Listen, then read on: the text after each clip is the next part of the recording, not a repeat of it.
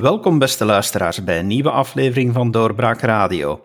Ik ben uw gastheer David Geens en mijn gasten vandaag zijn Stefan Willems en Pascal Papen, beide gespecialiseerd in financiële zaken, beuradvies en alles wat je daar rondtrend maar kan bedenken. Dus ik praat heel graag met hen vandaag over de nieuwe effectentax, om u te kunnen uitleggen wat daar de bedoeling van is. Welkom heren. Hallo. Dag David. Oké, de effectentax, dat hebben we nogal eens in het verleden gehoord. Dat is dus een bepaalde vorm van vermogensbelasting, als ik het goed begrijp. Eh, om daar eerst met die begrippen wat te beginnen, want er wordt gesproken over vermogensbelasting versus vermogenswinstbelasting. Eh, kunnen jullie dat even uitleggen, wat het verschil daartussen is en in welke categorie deze nieuwe effectentax eigenlijk wel hoort? Een vermogenswinstbelasting is eigenlijk een belasting die zal gegeven worden op de winsten die kapitaal eigenlijk zal opbrengen. Dat kan zijn bijvoorbeeld op basis van de dividenden of op basis van de aangroei van het kapitaal op lange termijn, wat in België niet belast wordt zolang je belegt als een goede huisvader. Uh, maar wat we nu zien is dat er een nieuwe effectentax zal komen, die in het verleden al is gebeurd inderdaad. En onder de naam van solidariteitsbijdrage zal men dan een belasting gaan heffen van 0,15% op basis van rekeningen, zowel in binnenland als het buitenland, van effectenrekeningen. Meneer Pape, wat is dan het verschil met de vorige effectentax? Wel, de vorige effectentax die werd als discriminerend beschouwd. Er waren te veel achterpoortjes. Um, maar in de nieuwe effectentax zitten er eigenlijk ook achterpoortjes. Hè. Zo zal er net als bij de vorige effectentax die we gehad hebben, geen belasting zijn op uh, aandelen die op naam staan. Uh, vandaar dat uh, ja, die 0,15% dan niet zal gelden. Dat is eigenlijk om de ondernemers wat te beschermen, wat heel wat aandelen van middenstanders die staan op naam, als die ook 0,15% zouden moeten betalen op een indicatieve waarde, dan zou dat een te grote last zijn. Er zijn nog wel een aantal andere dingen veranderd. zo geldt deze nieuwe effectentax vanaf 1 miljoen euro. Bij de vorige was dat een half miljoen euro. En uh, dan is het ook nog de vraag hoe effecten zullen belast worden wanneer dat men nu een effectenrekening opsplitst, zodat men niet aan dat minimum komt van 1 miljoen. Um, dan geldt het principe dat zoiets nooit mag gebeuren als de enige reden is om belastingen te vermijden. Maar dat is allemaal nog wat duister. Het valt nu af te wachten hoe dat precies in een wet gegoten wordt, wat de uh, precieze bewoording is van deze nieuwe effectentax. En het valt ook nog een beetje af te wachten of dat deze nu niet zal discrimineren en dus langer zal meegaan dan de oorspronkelijke effectentax die we gehad hebben. Meneer Willems, ik herinner me uit de berichtgeving van de vorige effectentax dat die discriminerend werd bevonden door het Grondwettelijk Hof en dat die discriminatie lag op het feit dat men het nogal een harde grens vond. 499.999 betaalde niets. 1 euro meer moest wel betalen. De grens ligt nu uh, dubbel zo hoog, maar het blijft een harde grens. Dus uh, ik kan me toch wel inbeelden dat wanneer je overlegt met uh, advocaten, fiscale advocaten, dat er grond zou zijn om ook dit aan te vechten. Of zie ik dat verkeerd? Absoluut. Wij hebben bijvoorbeeld, als we kijken naar fiscale specialisten zoals een Anton van Zandbeek, die we onlangs nog hebben geïnterviewd, um, dan zien we eigenlijk, hij heeft in de tijd de eerste effectentax aan, aangevochten en hij heeft het toen gedaan op basis van het gelijkheidsbeginsel. Dus nog een ander uh, argument, waarbij hij zegt van bepaalde activa-klassen zoals aandelen, obligaties, werden wel opgenomen in de tax, maar bijvoorbeeld, uh, ik zeg maar iets, opties niet.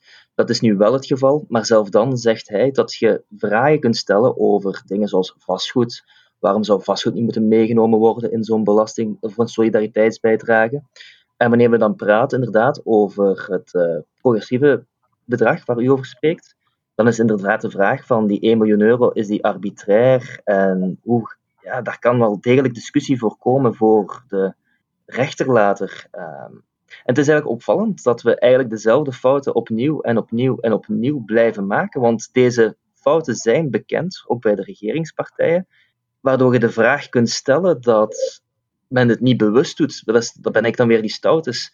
Uh, dat ik mij afvraag dat men eigenlijk deze wetten eigenlijk toch als compromis in het akkoord opneemt met het idee van binnen een jaar of twee jaar zal die afgevoerd worden.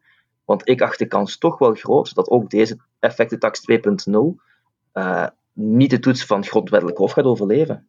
Begrijpt u dan, meneer Pape, wat de bedoeling hiervan is? Is het echt een solidariteitsbijdrage? Kunnen we hiermee zeggen dat men zich richt naar de sterkste schouders om nu een coronabijdrage te doen? Of uh, lijkt het eerder op een platte belastingsverhoging? Het is, het is een belastingverhoging en het lijkt meer op een symbooldossier. En het klinkt inderdaad mooi wanneer dat men zoiets solidariteitsbelasting of solidariteitsbijdrage noemt. In het verleden hebben we dat ook al gezien. Hè. We hebben al de Robin Hood-tax gezien in het buitenland, eh, de zogenaamde Tobin-tax.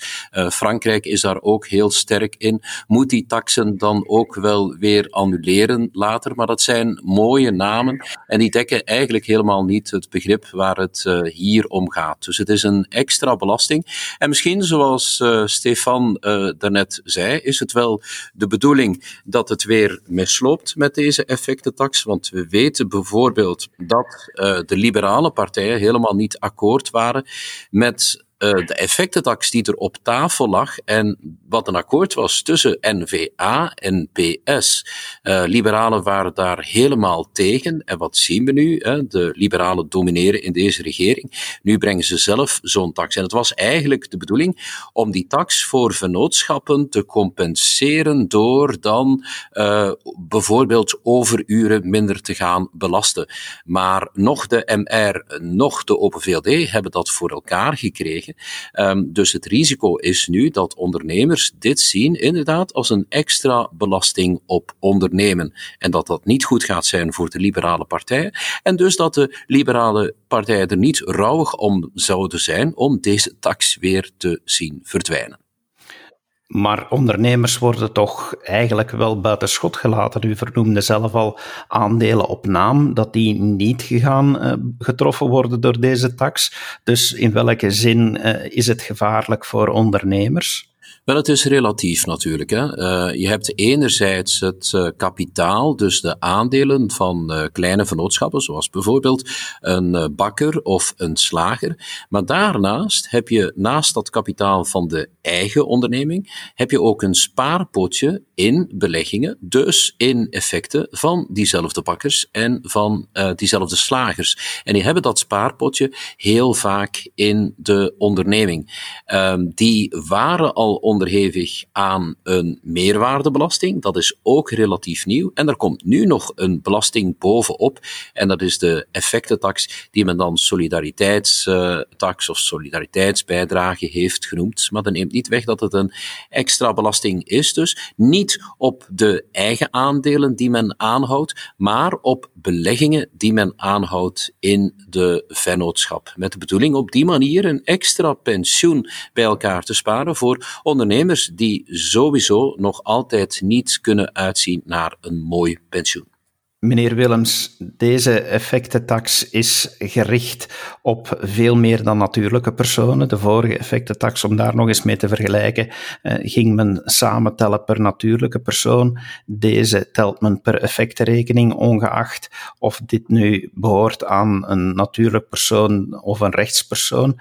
Maar is het dan niet heel simpel om deze solidariteitsbijdrage te gaan ontwijken en alles op te splitsen in rekeningen van minder dan 1 miljoen euro?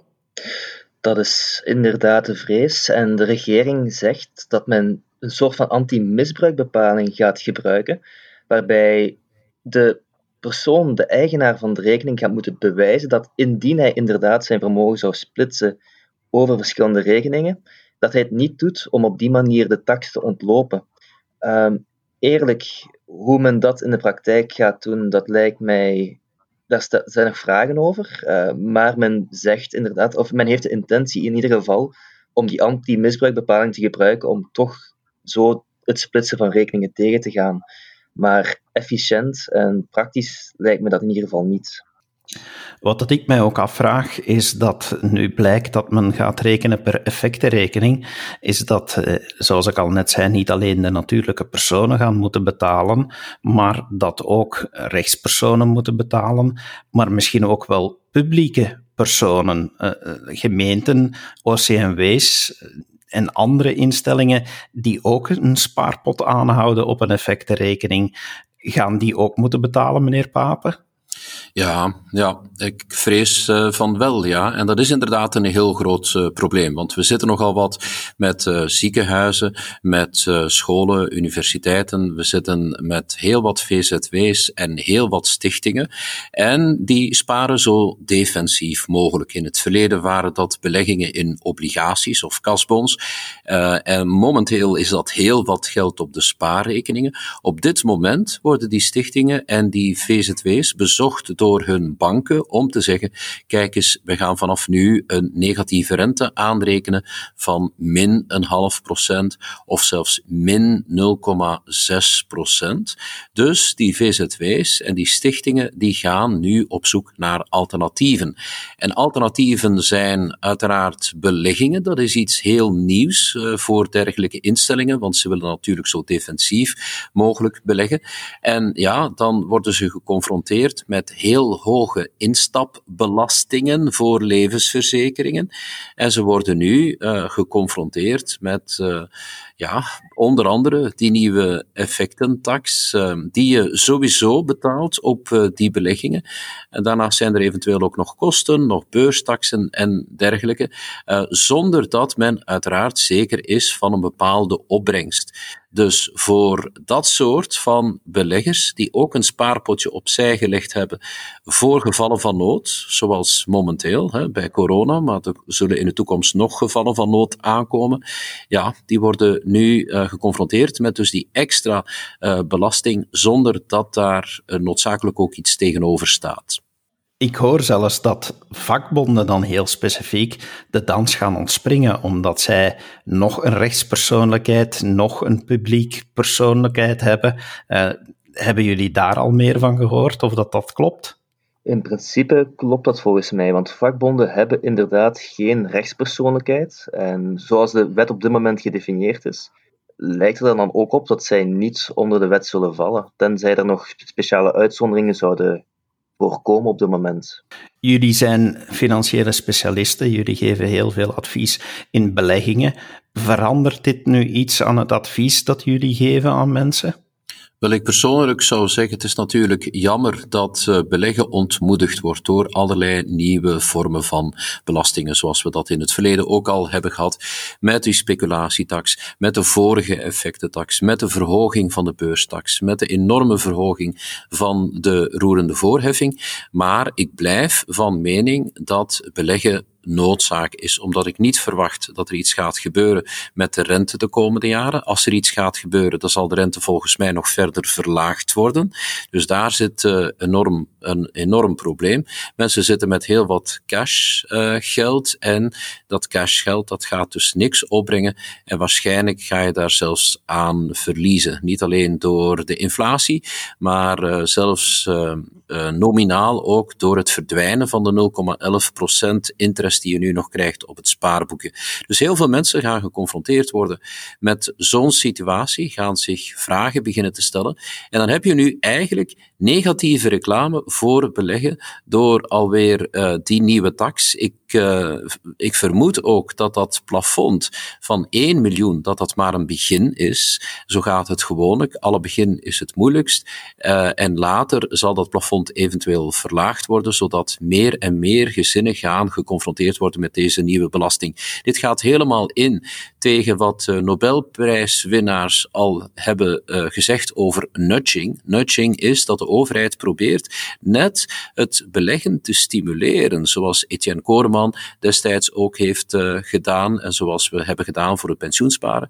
Nu gaan we uh, een signaal geven aan mensen dat uh, beleggen wordt afgestraft. En dat is heel jammer. Desalniettemin zal ik ervoor blijven ijveren om meer en meer mensen aan het beleggen te krijgen.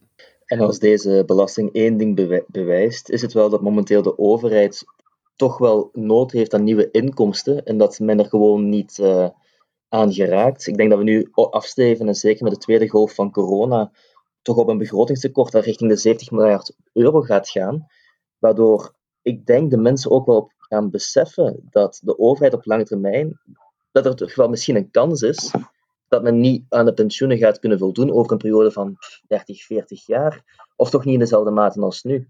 Dus ik zie het eerder als een extra stimulus om toch beleggen te promoten, aangezien je toch een bewijs begint te krijgen dat de overheid op lange termijn misschien niet aan zijn verplichtingen gaat kunnen voldoen.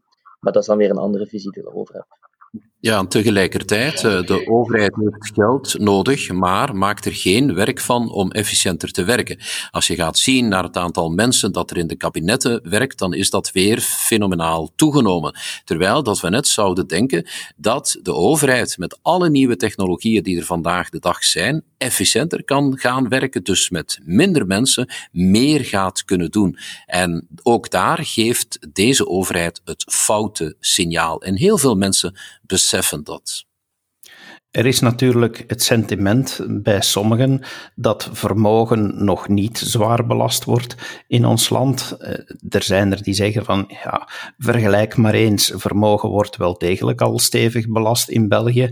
Zitten we dan nu niet op een grens waarbij het risicovol wordt om nog meer dat vermogen te gaan belasten, zodat het gaat vluchten? Uh, zit dat risico erin? Tuurlijk, uh, dat zit er zeker in. En dat hebben we eerder ook al in andere landen, in bijvoorbeeld uh, Frankrijk, gezien. Uh, dus dat is volgens mij fout. En inderdaad, het vermogen wordt al fenomenaal belast. Ga maar eens een huis kopen. Je betaalt heel hoge registratiekosten. Uh, stel dat je moet erven bijvoorbeeld van een onkel of een tante die kinderloos is gebleven, dan is er een uh, enorme belasting. Uh, terwijl dat er natuurlijk ook wel achterpoortjes bestaan, maar niet iedereen maakt gebruik van die achterpoortjes, zodat uiteindelijk de grote massa heel wat van die vermogensbelasting betaalt op geld dat al zwaar belast is geweest wanneer dat het verdiend is in de vorm van arbeid. En dat is uh, fundamenteel oneerlijk, uh, terwijl dat natuurlijk uh, sommige politici er alles aan doen om te zeggen, ja, maar het is solidariteit, het geld gaat naar de zorg, zodat het heel moeilijk wordt natuurlijk om kritiek te geven op dit soort van belasting, omdat natuurlijk iedereen weet dat de zorg geld nodig heeft. Maar dat geld kan er ook komen door op andere manieren efficiënter te gaan werken. En daar heeft dit land toch nog altijd een heel groot probleem. Ik hoor ook zeggen dat het grote gevaar van deze tax is dat het eh, stiekem weer de zoveelste transfer is van degenen die werken en die kapitaal opbouwen. En die vind je nu eenmaal meer in Vlaanderen eh, dan in het andere landsdeel. Is dat zo? Zit kapitaal eh, in die zin verdeeld over ons land dat je het meer vindt op Vlaams grondgebied? Ja, heel duidelijk. Dit is een nieuwe transfer. Als je gaat uh, kijken later, maar dat zal natuurlijk uh, niet opgesplitst worden, maar wanneer dat bestudeerd gaat worden, en dat is dan een taak voor de universiteiten en voor studenten die bezig zijn met een doctoraat en dergelijke, wanneer dat je gaat zien wie dat deze nieuwe effectentax gaat betalen, dan is dat het overgrote deel gaat uit Vlaanderen komen. Dus dit is een nieuwe transfer, ja. Meneer Willems, had u ander advies voor de overheid als ze, als ze echt uh, wilde de grote vermogens uh, wat gaan laten helpen? Of uh, zegt u van ja, laat dit uit, want dit werkt nefast eigenlijk voor onze economie? Wanneer we kijken naar belastingen, dan is eigenlijk de meest logische uitkomst heel vaak dat je de belastbare basis zo groot mogelijk maakt, waardoor je eigenlijk een klein percentage heft van belastingen op een zo groot mogelijke groep van ja, actieve of in dit geval belastbare basissen. Het probleem in België is alleen dat we, ergens hopen we natuurlijk dat er ooit wel een hervorming komt, maar de vrees bij mij persoonlijk is dat men die hervorming zal aannemen om gewoon toch extra belastingen op te leggen en de andere belastingen die op dit moment al bestaan niet te verlagen. Dus het systeem kan veel, veel efficiënter, uh, maar de vraag is gewoon als de overheid ook wel die stap gaat zetten om dan het systeem ook. Maar je moet bepaalde belastingen gaan verhogen en bepaalde belastingen gaan verlagen. En het verlagen van belastingen in België is niet iets wat heel snel gebeurt. En zeker niet voor zo'n kleine doelgroep. we praten nu over kapitaalkrachtigen. Ehm, dat is een hele kleine doelgroep om op te richten. Dan is de vraag als de overheid er wel oog voor gaat hebben. Ehm, dus in principe maak je de belastbare basis zo groot mogelijk en heb je daar een kleinere belasting op. En dan praten we ook over bijvoorbeeld in normale tijden van rente, zou dan bijvoorbeeld ook de spaarrekeningen bijvoorbeeld niet vrijgesteld mogen worden en zou op andere inkomsten dan ook bijvoorbeeld belastingen mogen heffen. Uh, maar ja, ook, Anderzijds, op dit moment natuurlijk, spaarrekeningen brengen niks op. De rente is negatief. Dat zou op dit moment niets uithalen. Maar dat had men al 15 jaar geleden of 20 jaar geleden moeten doen. Jullie zijn natuurlijk de specialisten van spaarvarkens.be. Dus ik kan deze podcast moeilijk eindigen zonder eigenlijk de geëikte vraag te stellen van ja, wat nu? Geef eens een tip uh, in, wat we, in wat we moeten gaan beleggen met wat we nu weten. Ik persoonlijk uh, zou gewoon uh, beleggen uh, zoals we altijd al gedaan hebben. En dat is gezonde spreiding in de tijd. Dus proberen op heel regelmatige basis te beleggen in een selectie verschillende beleggingsinstrumenten. Voorkeur voor aandelen. Misschien ook wat meer Europese aandelen en wat waardeaandelen. Omdat die het de afgelopen jaren iets minder goed hebben gedaan en daardoor goedkoper zijn geworden. De afgelopen jaren en de afgelopen maanden waren vooral de maanden van de Amerikaanse technologiebedrijven. Die koersen die zijn heel hoog opgeklommen, uh, veel harder gestegen dan de winsten van die bedrijven. En je hebt nu toch ook in Europa, maar ook in Azië bijvoorbeeld, uh, in, in China aandelen die relatief goedkoop zijn. Ik uh, vermoed dat dat handelsconflict dat nu al een tijd aansleept tussen Amerika en China, dat dat zal opgelost worden en dat dat uiteindelijk goed is, dat die onzekerheid verdwijnt. En daardoor denk ik dat dat uh, bijvoorbeeld uh, Chinese aandelen het relatief goed kunnen doen. Europese aandelen ook. Je ziet daar heel wat waarde. Nog relatief uh, goedkope aandelen. Een, een verzekeraar als Ageas bijvoorbeeld, die het heel goed doet, operationeel. En ook een heel mooi dividend uitbetaalt. Ik vind het jammer dat niet meer mensen daarvan profiteren. En dat er heel wat mensen zijn die heel koppig zijn en al hun geld blijven sparen op dat spaarboekje dat niks opbrengt. Dat is een heel duidelijke tip. Meneer Willems, meneer Papen, hartelijk dank voor jullie bijdrage aan onze podcast. Graag gedaan, En hopelijk tot een volgende keer. En u, beste luisteraar, hopelijk hebt u ook een paar goede lessen geleerd en weet u nu wat u moet doen met uw beleggingsportefeuille. Dank u voor te luisteren en graag tot een volgende keer. Dag. Dit was een episode van Doorbraak Radio, de podcast van doorbraak.be. Volg onze podcast op doorbraak.be/slash radio of via Apple Podcasts, Overcast of Spotify. Bezoek ook onze website op doorbraak.be en steun ons door een vriend te worden van Doorbraak.